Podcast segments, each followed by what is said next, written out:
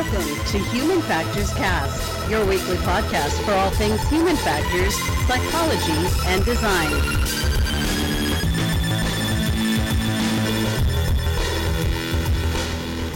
Guys, that AC is really nice. They heard us. They, They- knew we needed it. They heard us. all they that knew we need it. All that moaning. Oh, it's so good. Okay, hey everybody, welcome. It's episode 124. Today is April 1st, 2019. This is not a joke. You are listening to, or maybe even watching, Human. Fa- what? you did not. I did. This isn't a joke. This is This Human is Factors. not a human This factors is- joke. this This, is is, real. This is uh this is not a drill. This is Human Factors Cast. I'm your host Nick Rome. I am joined today by Mr. Blake Arnsdorf. Oh, hi. Hey, there he you guys is. didn't know I was here. And uh, joining us again, a special guest, Elise Hallett. Why, hello. Hello, welcome back from Healthcare Symposium. Thanks. Thanks. It's been a bit of a whirlwind coming from Chicago. I'm sure. How so? We we got a lot to talk about today. Let's let's just preview what we're going to talk about, and then we'll get into some of that juicy details. Uh, so we're going to talk about Stadia, Google unveiling their new gaming platform. If you're not a gamer, stick with us. There's plenty of applications outside of gaming related to human factors that you might be interested in. Uh, we're also going to be talking about an interface system with AR technology that could help people with profound motor impairments operate a humanoid robot to feed themselves and perform routine personal care tasks. I think that takes the cake for the longest uh, article title we've ever had. Seriously. And as well, we're going to take a peek into the future of wearables from IEEE. But first, uh, hey everyone, go like and subscribe to us on YouTube. We're on there every Tuesday around noon. Thanks to Jeff, he's uh, cranking these things out really quickly. Um, please go like and subscribe. We need just a few more of you to get to 100, so that way we can get our slash name and help other people find the show. Uh, so I just want to know what's going on in your guys' world. At least I want to check in with you because you just did a fantastic job going to Healthcare Symposium and uh, getting a bunch of interviews with some of the top minds in the field there. So I, I want to know about your experience. Uh, well, it's a very open-ended question. It was all right. Okay. Okay. All right. So let's let's start with the interviews. Okay. How did the interviews go from your perspective? Oh my gosh, fantastic. So I did, what was it, seven in total? I think seven, yeah. May not sound like a huge number, but when you only have two and a half days and you're cramming these things in between coffee breaks, uh, I, I was really, really lucky to have that many. So huge shout out to all the people who graciously came and sat with me and my little table off to the side, um, using up, you know, their coffee breaks and to come and sit down and talk to me about what it is that they do in healthcare. So, really, really awesome conversations with these folks. And I mean, for me, I learned a lot and how human factors can be applied in healthcare. You know, it's not just one way, there's so many different avenues that someone could take. Right. Yeah. I'm. I think we did what 19, Blake, for We human- did 19. I think we did 19. There's no way. And I remember that being uh, an awful lot for four days, and seven and two is like right up there It's around about the the same, same. pace. Yeah. Yeah. So uh, huge shout out to you, Elise. Thank you. Yeah, double high five. I know we've heard from a couple of our listeners. Whoa, my headset is falling off. Look at this. this is what you get on the YouTube part of it, folks. Yes. Uh, so I, I know uh, some of our listeners have given you a shout out. I have to ask you, who was your favorite?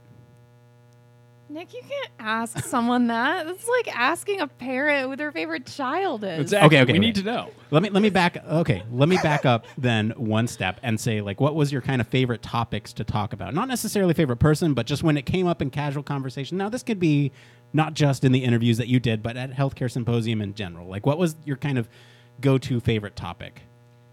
So I don't, I don't know about topic. There are just so many interesting ones, and I'll actually talk about one of one session that I found really interesting that you guys might too in a minute. But I think one of the biggest themes for me that came out is, you know, the company that we work at, um, we we face this challenge with, you know, working as health or uh, human factors practitioners, working with other stakeholders and trying to figure out how to get human factors involved when a lot of people don't know what it is, don't know how to use us, don't understand the methods that we employ and why they matter. And it, was it was kind of reassuring coming and hearing similar challenges with you know people even if they were in a slightly different domain it's you know kind of something that human factors in general is, you know, faced with. When I was in grad school, I didn't quite expect that. And being out in the real world, hearing about other people who are, you know, kind of experiencing it too and listening to what works for them and what doesn't is kind of a, a really great opportunity to, you know, when coming to these types of conferences. So that was one big theme that really stood out to me. Okay, so so walk us through what healthcare symposium is like. So you get there. What's the atmosphere like when you first show up? Uh, wh- like what kind of um, what kind of presentation is it? Is it like Ergo X where everything's on a track and you just kind of attend things throughout the day, or is it like HFES where you kind of have your your way to pick and choose with uh, where you want to go, who you want to see? Uh, I mean, it's kind of a little bit of both. So when you first arrive, you have your opening, um, you know, welcome reception the first night. So it was Sunday night, and uh, then Monday you've got the opening, you know, plenary that you know t- talks about you know some some theme or you know larger uh, topic. I mean, for me, these things are always really awesome to open up the conference with because I find myself being really inspired. And then after that, there are generally four different tracks that follow kind of a different application of human factors in healthcare. So there's uh, the medical device and delivery track. It tends to focus on medical devices and those who are helping uh, build these devices, test these devices. There's the hospital environments track that uh, really focuses on human factors embedded within these hospital environments and how that is. And there's two others. So I mean, it's just the the fun part for me is there's interesting talks in all of them and coming and um, you know so it, it's a little bit like hfes where you've got the different tracks but because all of this is healthcare it's just even more focused. And then when you go into these sessions it's kind of a mix of um, you know both talks similar to that you might find at HFES, but then also things that you can really apply, you know, lessons learned, things that are working for us, things that aren't working for us, and a lot more discussion based. So it feels um, much more more open. You have a lot of people with the same interest of patient safety coming together and and just talking together, talking in this space of how can how can we improve patient safety, whether it's from creating safer medical devices, from improving uh, you know, from a systems approach and hospital, you know, it's just so many different avenues that you can do it. You can find, you know, a space that's really interesting for you if you're interested in healthcare here at this conference. very cool. Uh, okay, Blake, did you? So, from all the tracks that you went to, which one did you maybe attend the most sessions of, or did you enjoy going to the most, or feel like you learned the most out of? I found myself kind of gravitating towards these hospital environment sessions. You know, partly because of what I mentioned before, where there's generally this theme of it's it's one human factors person, sometimes two if you're lucky, embedded in these systems, and it's a little different. It's a little bit more challenging, I think. Um, you know, because it's so new being embedded in these hospitals. So you're like trying to work with doctors and physicians and anyone else, and who you're reporting to is different depending on the hospital. And um, you're trying to navigate your way through all these different, uh, you know, political factors and, uh, you know, just hierarchies and, and figure out how you can get involved to really make an effective change. Um, I think part of me was drawn to it because from, you know, Department of Defense perspective, you know, you'll have one or two human factors people kind of embedded in this team that's very engineering focused. So, you know, even though you've got your your program manager, there's requirements and test and evaluation. I'm constantly educating people what human factors is. And so for me, I found it really inspiring going and, and talking with these people um, and, you know, hearing about their lessons learned. Even though it was in a slightly different domain, it was just really, really fascinating. Interesting. So, are these your notes from the healthcare symposium in front of you? They might be. Okay, so I've got one more question because I, s- I read it in your notes. So, you've got something about, about using escape rooms for assessing people's. Oh like, my gosh. Okay, okay, Yes. we'll, we'll talk about that. I'm pretty sure if that's in your notes, I'm pretty sure that's a talk, right? I remember hearing about it uh, with your talk with Tara, right? Yeah. So okay, let's let's get into sort of the the talks that you attended and and uh, kind of some some takeaways from those. Unless you have like some some way else that you want to tackle this? Like, I mean, honestly, I went to so many different talks. It was really interesting. Um, and you absorbed all of it, and you remember everything perfectly. So this Yeah. is secondhand information, folks. Just, it's just, just bear in mind. even looking through my notes, I was like, oh yeah, I, I guess that? I did sit through that. um, no, I mean it was one thing that stood out to me. So last year, actually, when I was covering this conference, there was a talk about augmented reality and using that to support um, medical personnel in a combat situation. And with this, I mean, it was kind of a cool setup. I was sitting in this talk and I was like, wow, this is fascinating because basically had this mannequin that was, you know, just lying down and using augmented reality, they could uh, portray, you know, some kind of. Um, uh, They project scenarios on the. yes, thank you. There you go. Yeah. Yeah, absolutely. It's four o'clock, folks. really struggling at the moment. It's okay. Um, I use that excuse every single week. so But yeah, so it's they late on a Monday. they project um, some kind of situation that basically this, you know, it could be like a perforated lung, for example. And what's neat about this is that you can see the change in symptoms over time. So it helps with the diagnosis portion of um, for these medical personnel. So you can you can touch on both these primary symptoms or really obvious symptoms, but then also some of these secondary, kind of more hidden symptoms. So I went to that last year. It's pretty interesting. So this year, actually, I saw that they were presenting again, and uh, it was kind of a follow-on effort of talking about some best practices for augmented reality, especially used for training. Um, you know, things like, you know, this is coming off the top of my head, so forgive me. but no, it's okay. um, you know things like you know ensuring that you've got the the scenario appropriate um, you know figuring out how you're going to to get the evaluator incorporated in it so quick- it's usually Quick question on the scenario appropriate, the, the the appropriateness of the scenario. What does that entail? Is that like how appropriate the scenario, like how how uh, ecologically valid the scenario is, or is it uh, sort of how um, how appropriate it is for training purposes, or like can you elaborate on that a little bit? yeah i mean I, I i went to a couple simulation talks and really one of the main points that kind of came up throughout was you need to identify the objective. What are you training them on? Why are you training them? What what are you trying to get out of this training? And then matching the level of fidelity based off of that um, you know in some cases you don't need a really high fidelity simulation to get at the same objective depending on what you're trying to get out so it just it comes back to that initial question of why are you doing this what are you doing it for um, but So that's kind of interesting. In the military context, did they? And I don't, I don't know if this was appropriate for the same talk that you saw, but I remember the one we saw last year on this. I mean, was it? I can't remember if they had high fidelity or not in that context because I feel like there's so many variables that come into play when you're a field medic that it would be important to like not have the most high fidelity thing like you can feel the wind on your face type of stuff, but at least like a lot of different variables that could go wrong. And I think I remember that being like a focus of some of their research before. Did you find like levels of fidelity depended on like how complex the environment they were going to be operating in was? kind of but it also uh, was impacted by the level of of how the facilitator was going to get involved.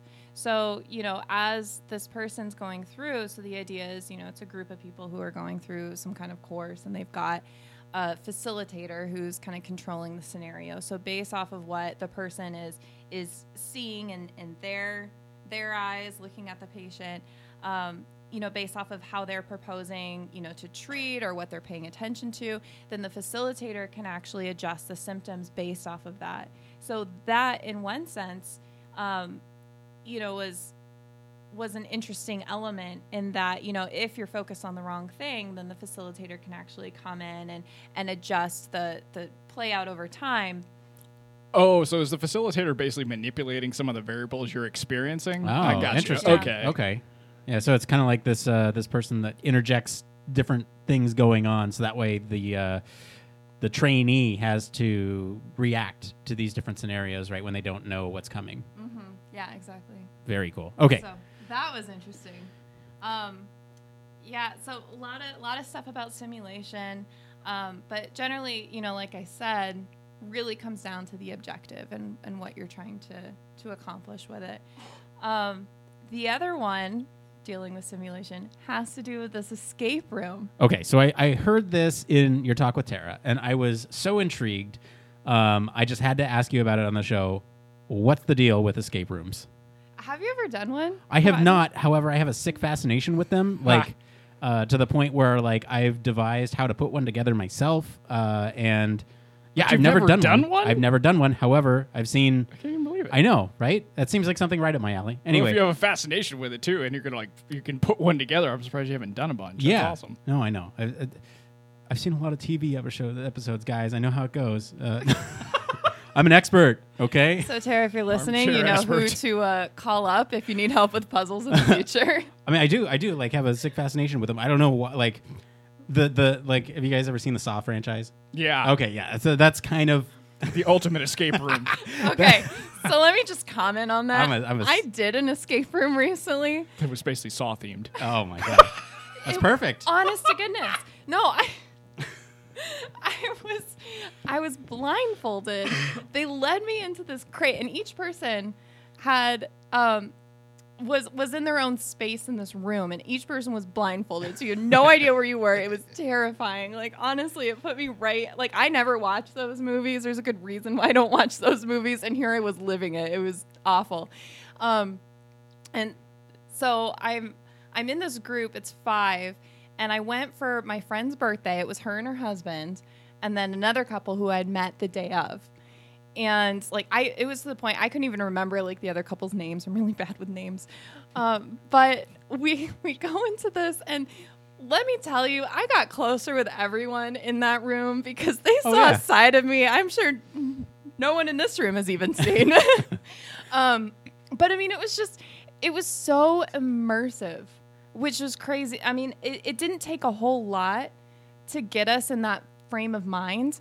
Um, and yet it, it was just like immediately, like the second those blindfolds came off, all of us were in this different mentality.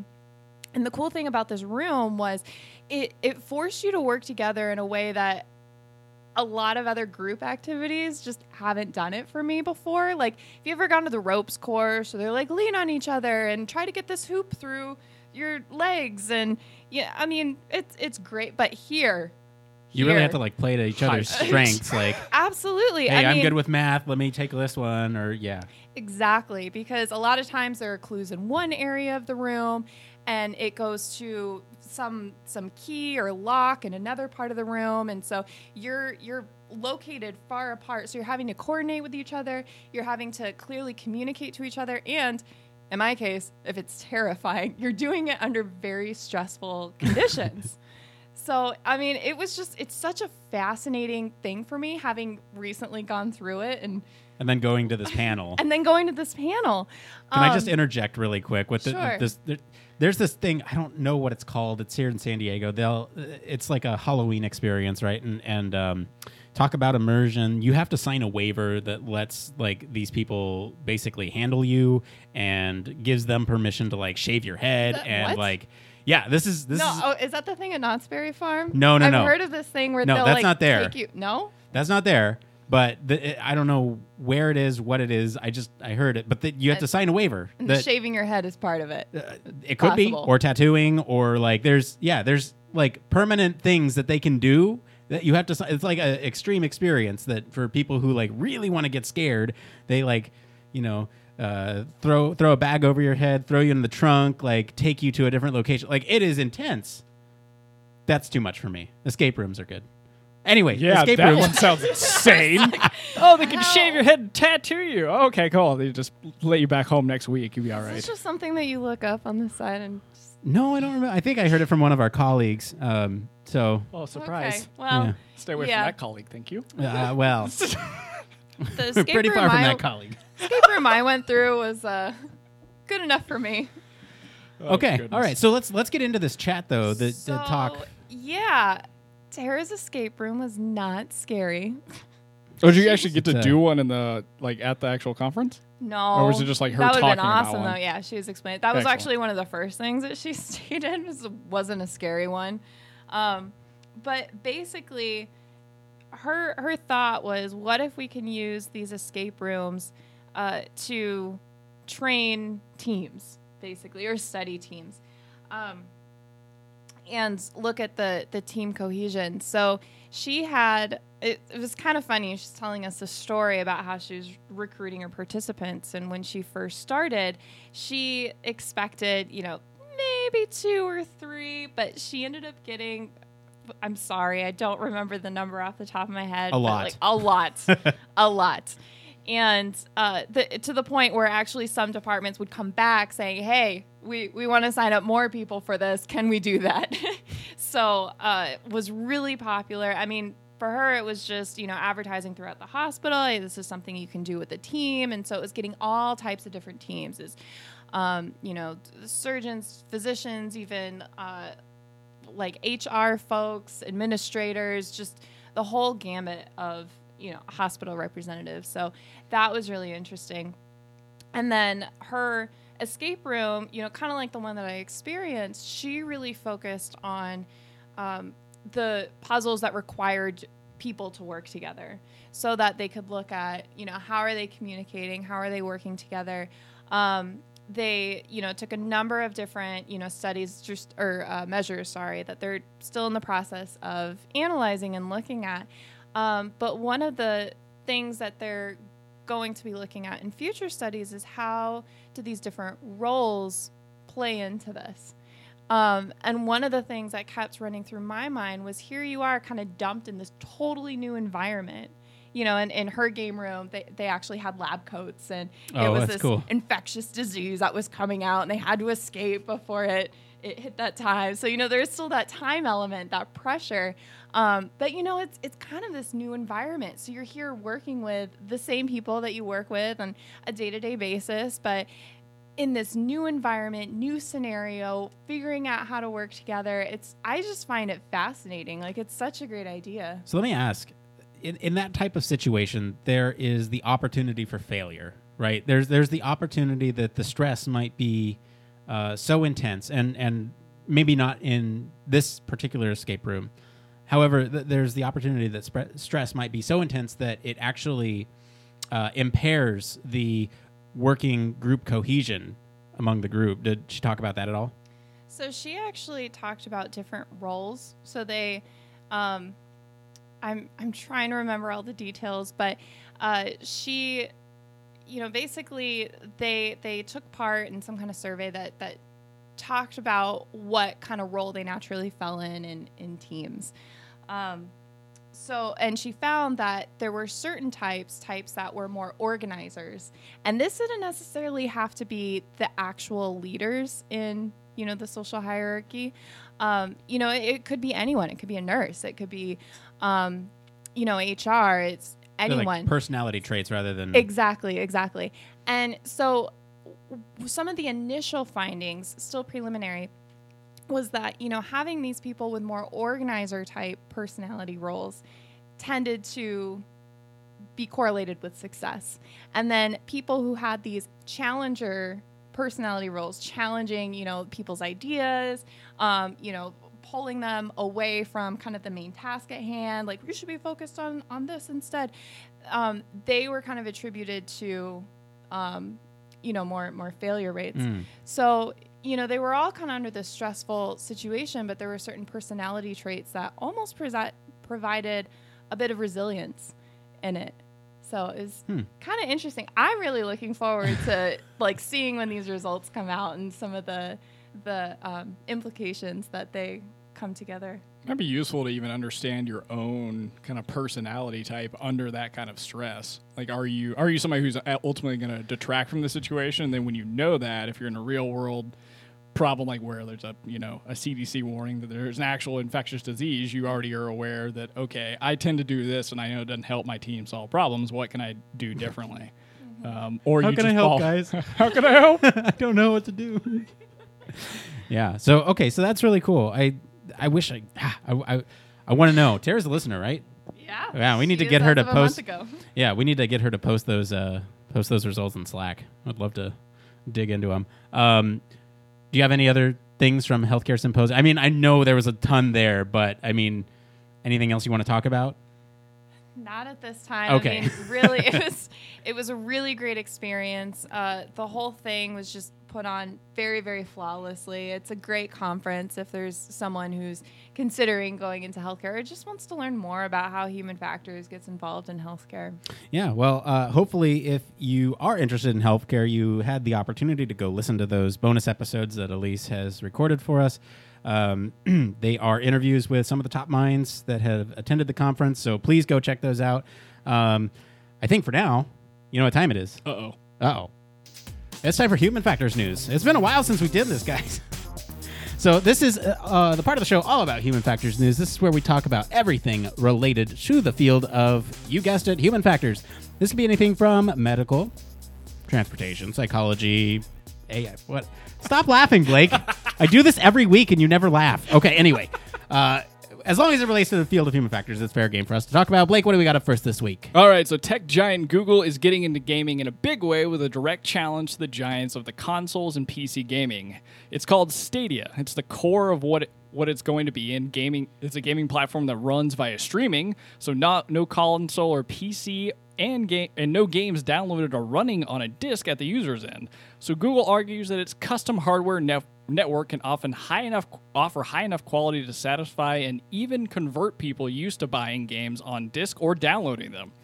The company prototyped the Stadia tech last fall by allowing users of a program called Project Stream to play Assassin's Creed Odyssey in Google's Chrome browser. I think I remember this. So a Google PR rep told Kotaku, I always mess that name Nailed up, that Google's Project Stream was avail was going to provide 1080p 60 fps or feet per second frames per second excuse me gameplay for users with 25 megabits per second connections so Stadia will work on TVs, tablets, laptops, phones, then it'll work with existing controllers when playing on a laptop and PC. Stadia will also have its own controller. The Stadia controller, which is optional, connects to Google's streaming data centers directly over Wi-Fi for limited latency, and Google will reveal more about the platform launch lineup over the summer. Okay, so I I have to make a confession, Nick. You didn't watch the video. I didn't watch That's the okay. video. Okay.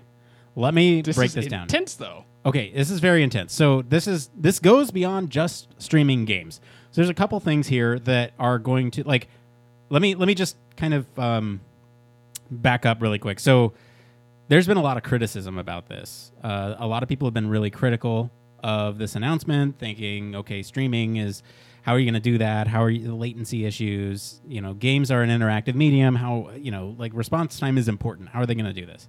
Um, I don't remember if we talked about it on the show. I remember definitely seeing it in our feed that uh, Google a while ago did uh, came out with some technology that allowed them to compress images at high resolutions uh, that were you, you'd be able to load an image really quickly um, because it used less data, but it still produced the 4K. So it compressed pixels um, in areas that it needed it and didn't compress them in areas that didn't need it.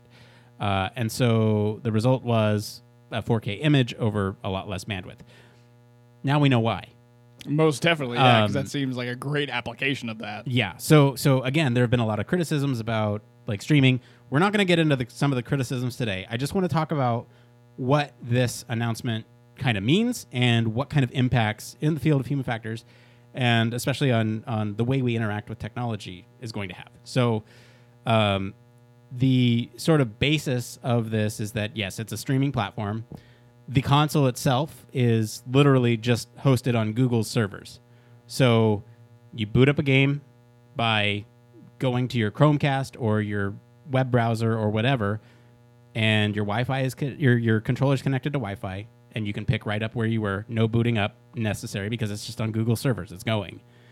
Um, the place where this gets really interesting is how it interacts with the ecosystem and what this means uh, for virtual environments. So I'm obviously really jazzed about this because of virtual environments. Um, let's start with this first sort of example here. Uh, no download, no patching, no nothing. You you never have to patch another game again. You just get in and get on. You're there. That seems like incredibly impossible to me for some reason. It seems so just outside of my realm of understanding. Why is it impossible to you when when it's loading up on Google servers and they just keep a save state and then all they need to do is just boot up their processing power and go from there? Yeah, I mean they're just. I mean, it sounds like they're just running a bunch of VMs all over the place, and they just keep them updating, which is that's just insane. But to get this kind of bandwidth for like a video game, especially from the quality people expect from them, and like the interaction latencies and all that stuff, these guys have really done something that's going to go far beyond just playing games. Yeah, yeah. So that's that's another kind of aspect of this that I want to touch on. So they made a lot of uh, sort of uh, okay. Let me let me tell you what this reminds me of. This reminds me of that first time Steve Jobs got up and showed the world the iPhone, because I think this is going to fundamentally change the way that we game. Uh, that's my opinion personally. Like I think this has a lot of potential, and there's uh, uh, you know the streaming restrictions are people are going to have to get over that and uh, you know technology will have to overcome. And once we get past that latency issue if it is an issue i don't know um, then i think we're in for something special here. Um, I think it opens up a new door for how we just interact with each other. so let me touch on that. So in google's uh, server box right they have my instance running. They have your instance running. And let's say you come over to my house and we want to play the same game. We can do split screen but all that processing power uh, to split the screen and render two separate images uh, you no longer have to split the processing power. It's just happening on their servers.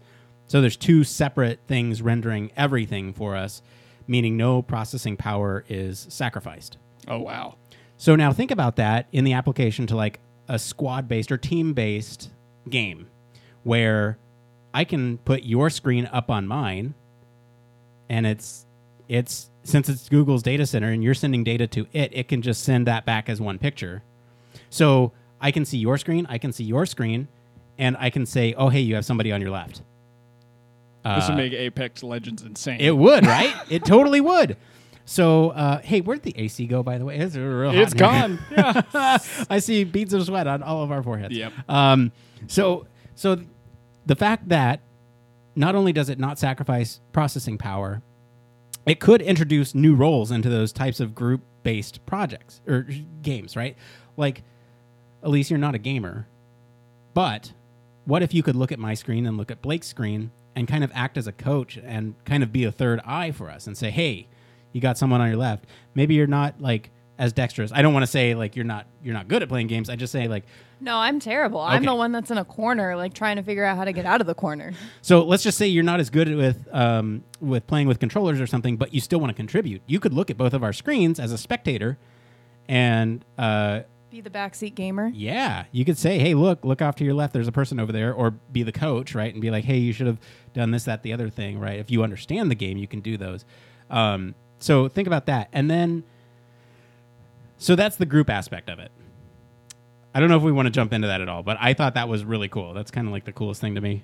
I think that that has such interesting dynamics for how, like, because how games are played, yes, but even like doing, you know, team based events, like things that you try and get more people involved in or trying to do like team building at work or anything like that. I mean, I think it, it gives you an ability to play games differently because some people just don't either know or enjoy playing video games, but this could Right. give others a, a way to interact with like a group of people that they don't normally play around with or like spend any time with. Right.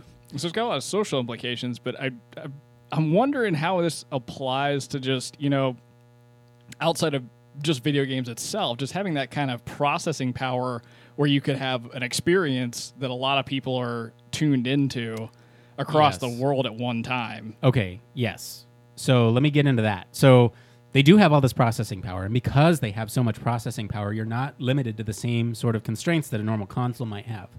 So rendering an environment um, is takes a lot of processing power on your console. So imagine a world in which you have a fully destructible environment, all these particle physics, that can happen now because you are sending data to the data center and it is sending you back a picture and all the like calculations actually have uh, happen on the server. So you can think about it like if we were sharing the same environment, all three of us, uh, each one of our consoles would have to render what's going on. Where, as for Google, like they just had to render it once and push that image back to us um, because it's an environment. They're they're taking it from that perspective. Uh, now think about like that application to other things like instead of 100 people battle royales you have 1000 people battle royales uh, I know that's something Blake probably Yeah. excited. Yeah, Super yeah, excited. yeah. That'd be insane.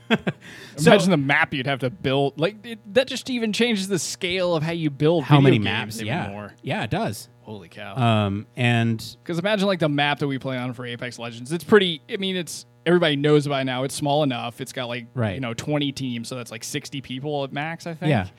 Uh, If that was multiplied by even a hundred, it would be insane. Imagine thousands of people. right, and think about like how far you'd have to go to get that circle. You know, so in traditional battle royales, you have this kind of circle that keeps coming in towards. It funnels all the players into this one spot over time, and I mean, you'd have to cover so much distance, you know, for a map that big. And imagine like if it was fully destructible, if you shot bullets into a wall and the wall started to crumble and the whole building crumbled, it could handle that. Yeah, So it becomes a lot more dynamic. Um, and the and fidelity probably could get really insane. uh-huh, yeah, A- and uh, uh, you mentioned it in the blur, but they're streaming at 60 frames per second at 4K HDR. So it's like that's that's some pretty good quality. That could get really Uh, scary really fast. yeah, it could, right? so I'm thinking about this. Uh, there, there- okay, hang on. I'll get into the future human factors applications in a minute, but there's a couple other things that I want to talk about here. So, because it's tied into Google's data centers and Google's sort of ecosystem, there are ways in which you can interact with it uh, from other avenues. So, like, think about you're watching a video on the newest video game or whatever, and at the end of the video, it says "Play now."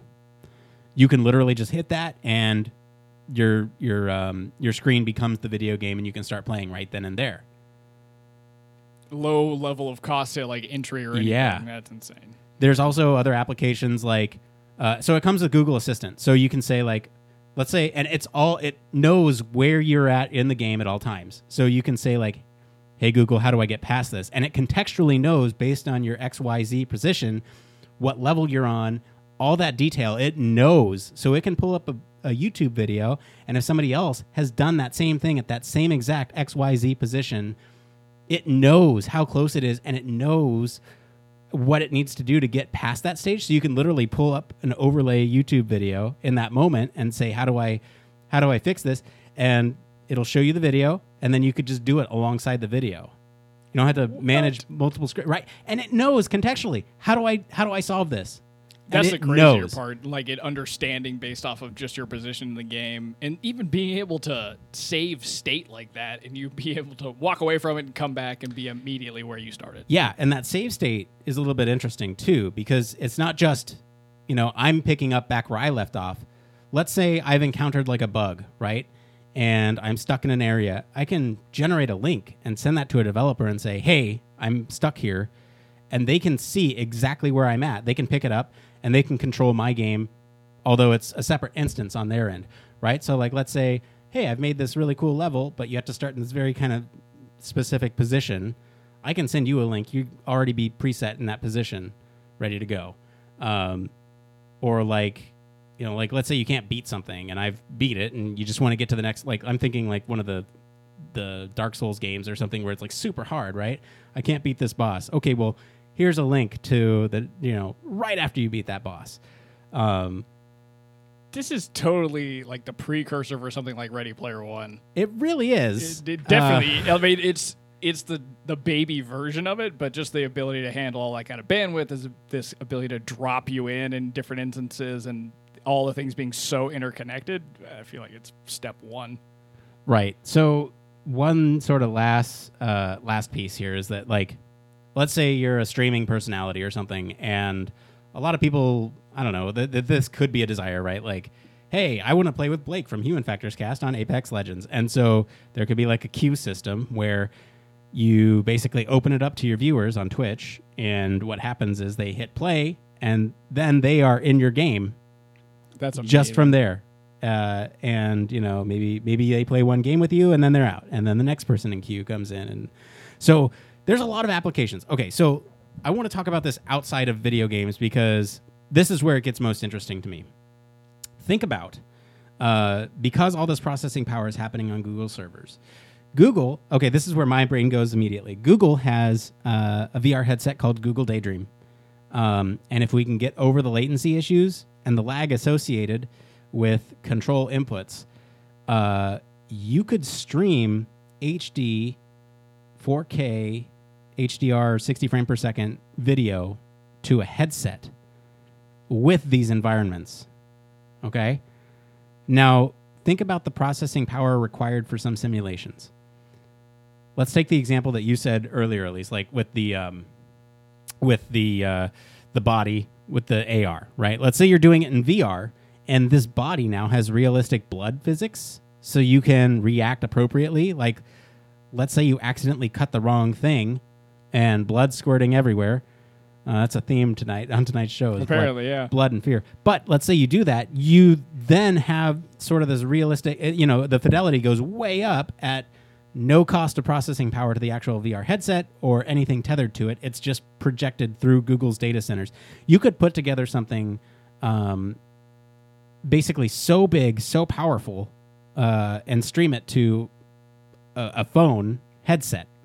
Like Google Cardboard could probably handle it. Um, and it doesn't necessarily have to be games. Another thing that kind of came to mind as you were talking through this is if you run into a situation where you've got a question, you're not quite sure if you're doing stuff right, pulling up information kind of in situ to get that help.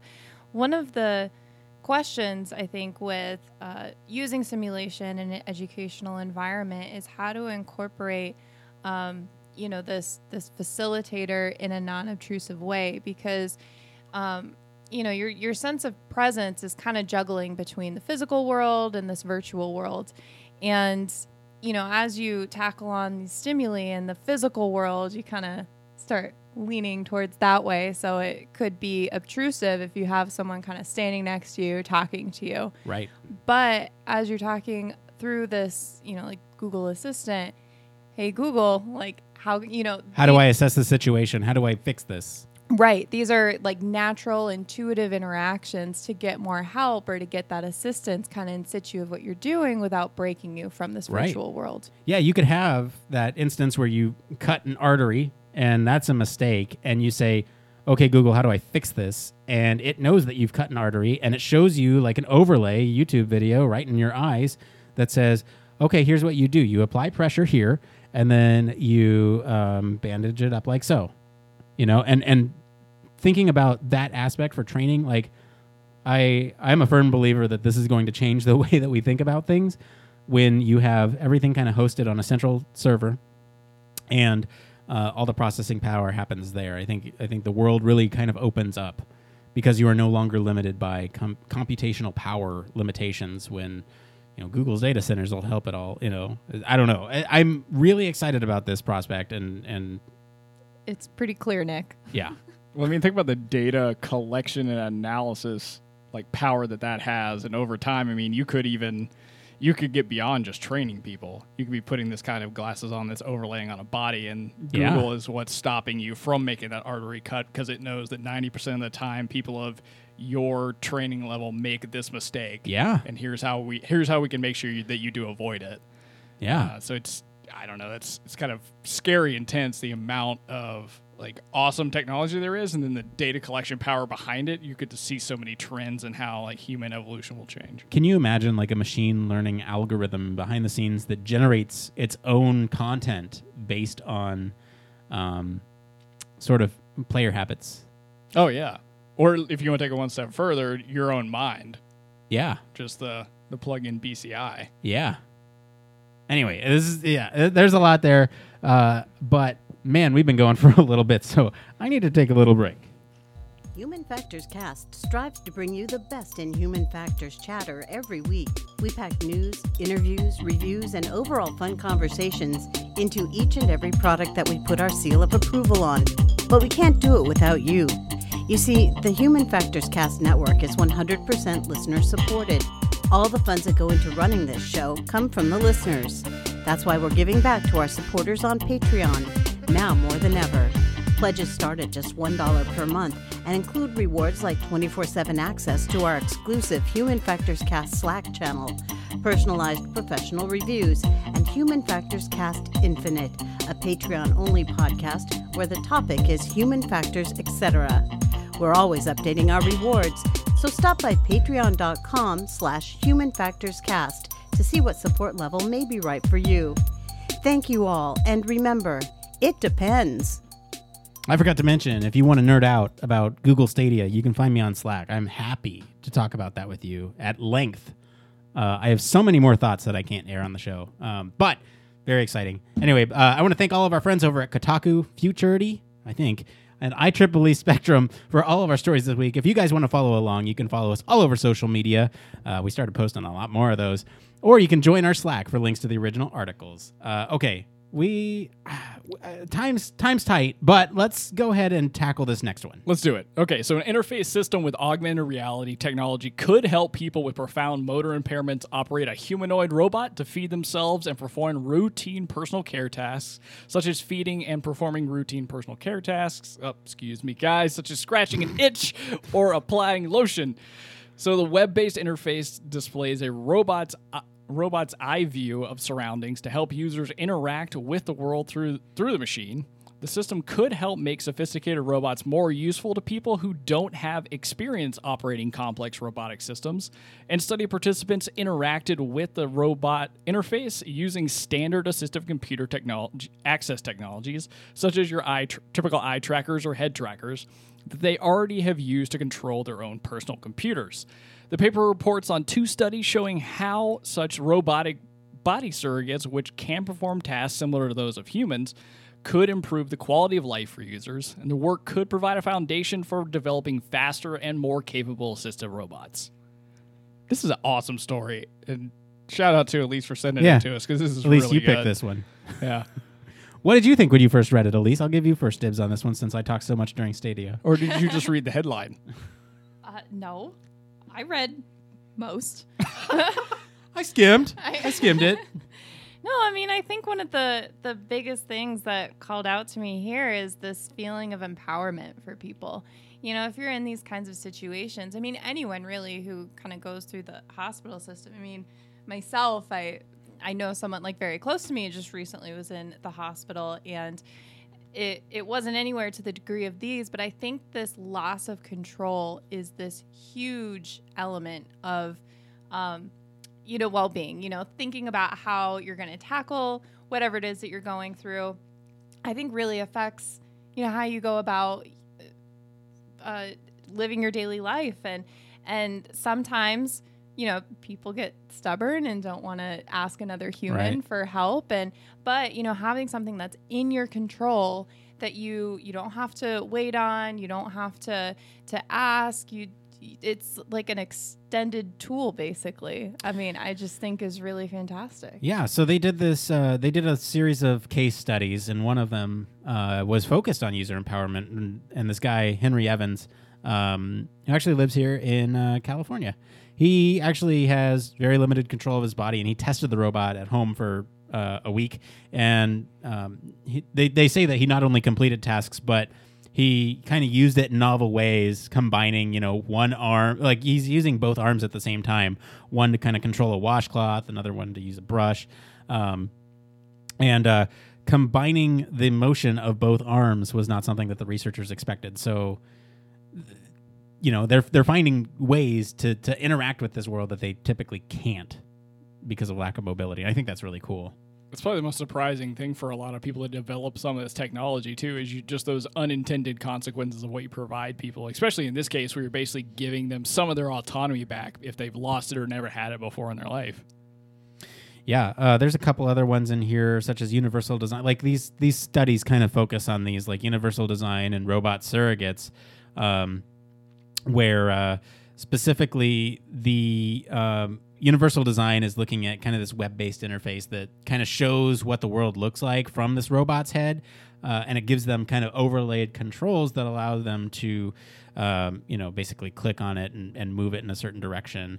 Um, and the screen will kind of you know relay this in a way that makes it apparent to them like uh, a pair of eyeballs to show where the robot will look when the user clicks it so that way they kind of know what they're getting in for with all these controls uh, the other one here is robot surrogates um, and uh, this was let's see here help me out guys You know what this really reminds me of? This feels like a, in a very large large way like a application of the Stadia system we just talked about, like giving people a lot more you know experience to like not cutting out any of the latency problems you would see if you're like running a camera and being able to spit it back out through the interface that you're already looking through and then giving people like a, a sense that they're almost embodying the robot itself to be able to take actions throughout their house or whatever maybe they're doing Yeah. Okay. Yeah, this one's cool. I like this. I, sorry, guys. We spent so much time on Stadia and the recap that I kind of want to move on. Do it All right, we got one more, Blake. What's up next? All right, so advances in hardware and software discussed by researchers and entrepreneurs on the stage already a minimum laboratory prototypes. And their developers expect that some of these devices soon will migrate from labs onto people's actual bodies, relegating simple step counters and heart rate sensors to retrospective display at the Computer History Museum or IEEE's own computer uh, Consumer Electronics Hall of Fame. None of these new wearables are guaranteed to succeed in the marketplace, but the technology has clearly evolved rapidly. Though nobody exactly knows what the new applications of wearables and neurotech are going to be, when it hits, people have plenty of great ideas out there. So here's a sample of what's actually going on in terms of gadgets that are coming out and what you might look for next time you're on Amazon. So Nick, there is a lot of cool wearables coming to people's faces. Yes. like. Let's go down the list and then we'll talk about ones that sound interesting to us. So there's mind reading smart glasses, sweat sensing glasses, goggles that modulate brain waves to eliminate chronic pain, Yes. uh, a gadget that lets you listen to your body, literally, and a gadget that lets you listen with your body instead of just your ears. So I have uh, uh, here. I'll pick my favorite first, and then we'll kind of move down the list. Uh, my favorite here is the um, listening with your body instead of just your ears. I think that one's interesting to me because that kind of opens up uh, a new sensory.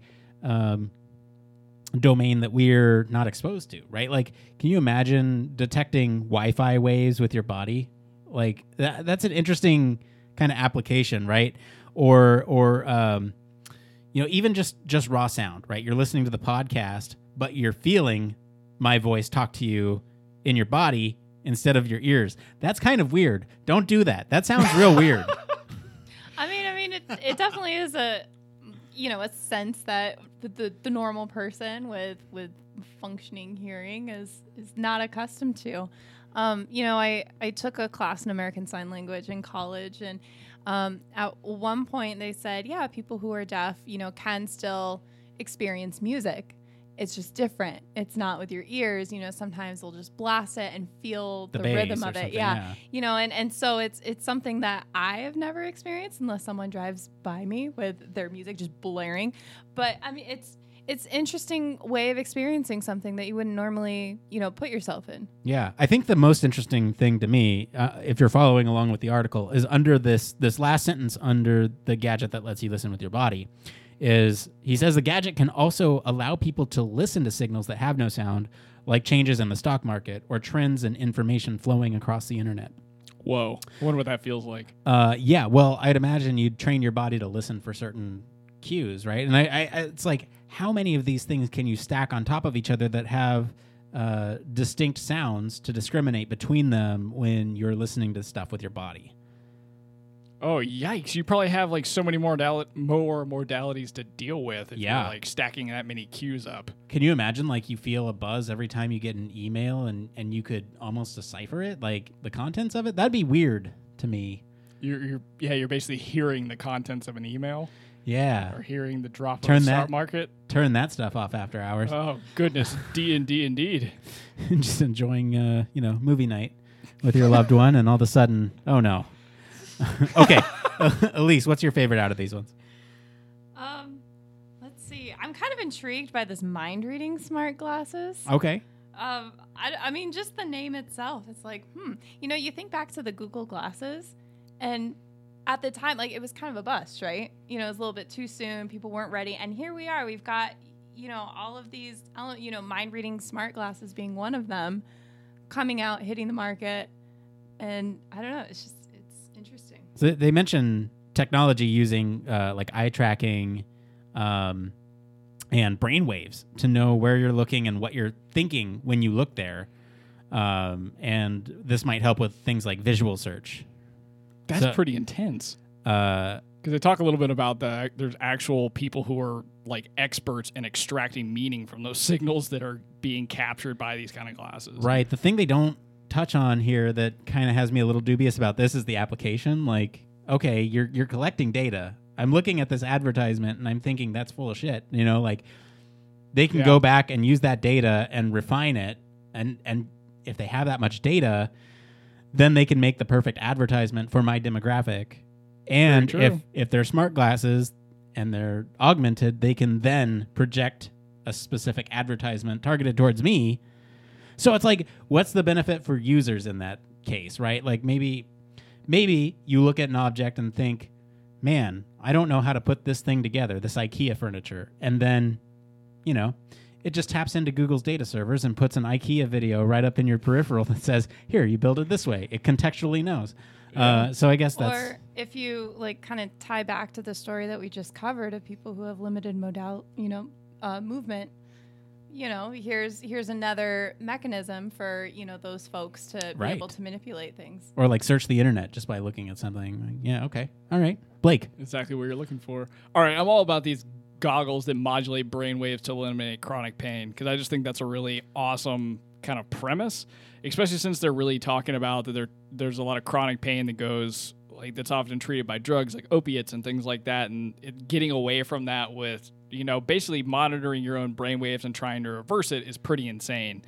Uh, so basically, how it works is it looks like it uses patterns of lights and sounds to monitor while monitoring your brain waves, and then uses a clo- back, closed feedback system to kind of modulate what you're feeling. I mean, I don't. I just think that has a lot of application, especially in the world we live in, where we end up in a lot of sedentary lifestyles, where we end up with a lot of this chronic pain. So these kind of things to help modulate that for a lot, for I don't know, at least in America, would be just majorly impactful. Yeah. So uh, yeah, I mean, it's like not getting at the root of the problem, but it's still treating the problem. So I mean, yeah, Yeah, there it- is that. It's definitely not getting at the root of the problem, but I would rather see people like get relief from something that's modulating their brain No, versus for just sure. like Absolutely. taking opiates or something. Oh like yeah, that, you know? absolutely, absolutely. Not arguing with that. I'm just saying it doesn't get to the root of the problem, and you know, maybe maybe they should come up with smart glasses that get rid of the root of the problem. Yeah, maybe we should move. okay, you know what time it is. Uh, you guys know what time it is. What That time was a question. What time is okay, it? all right.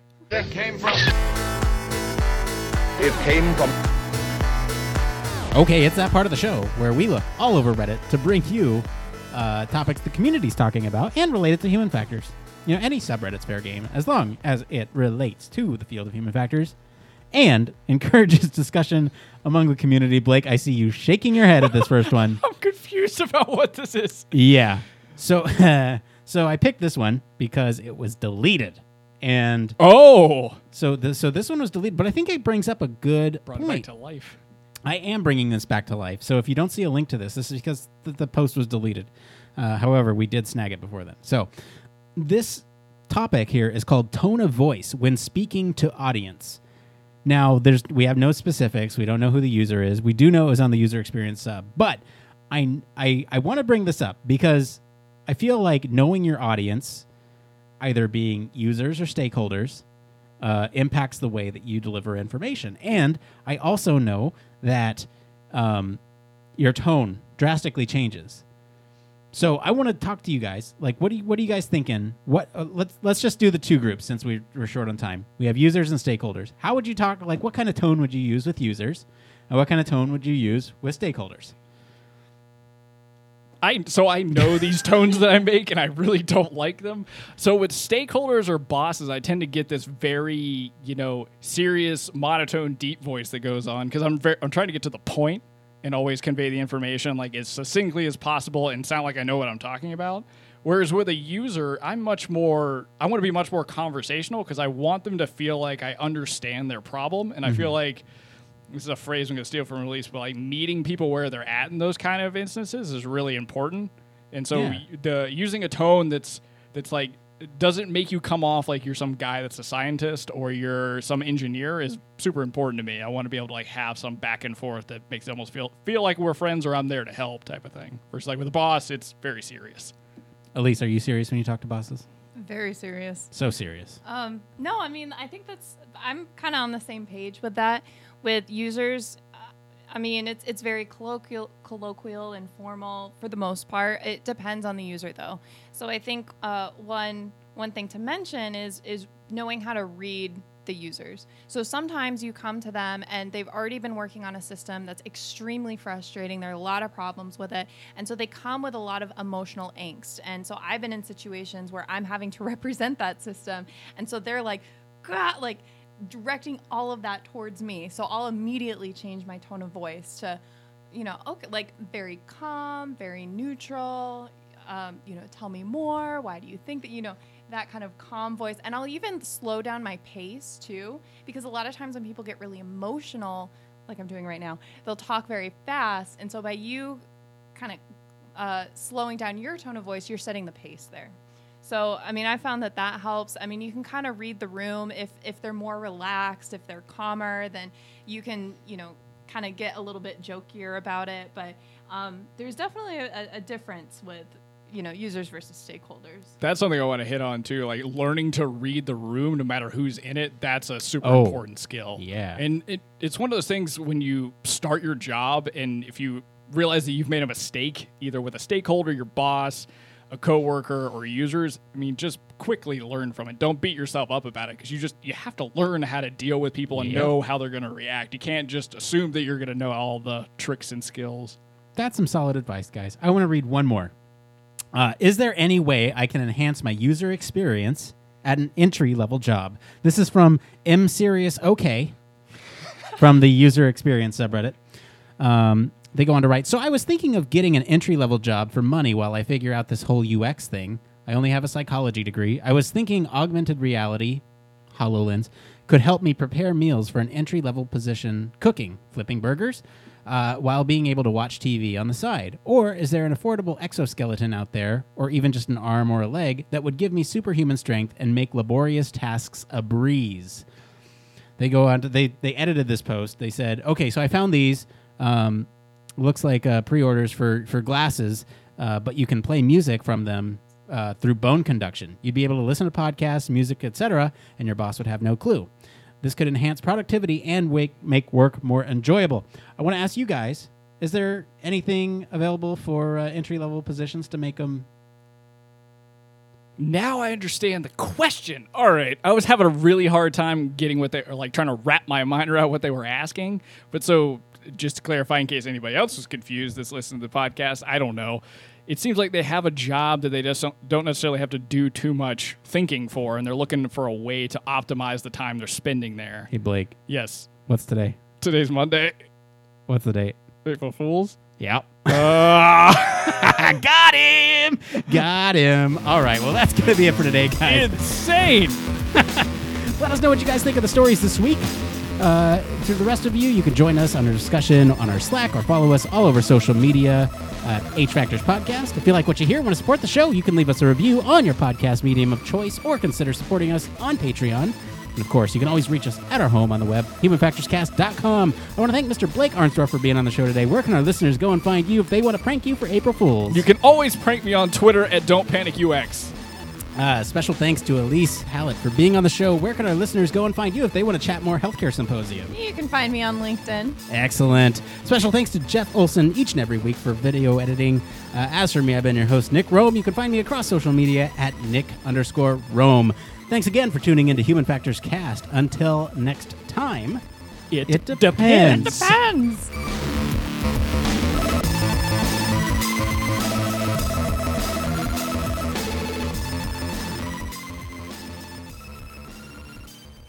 You need to turn on the AC. It is really hot in here. Where did it go?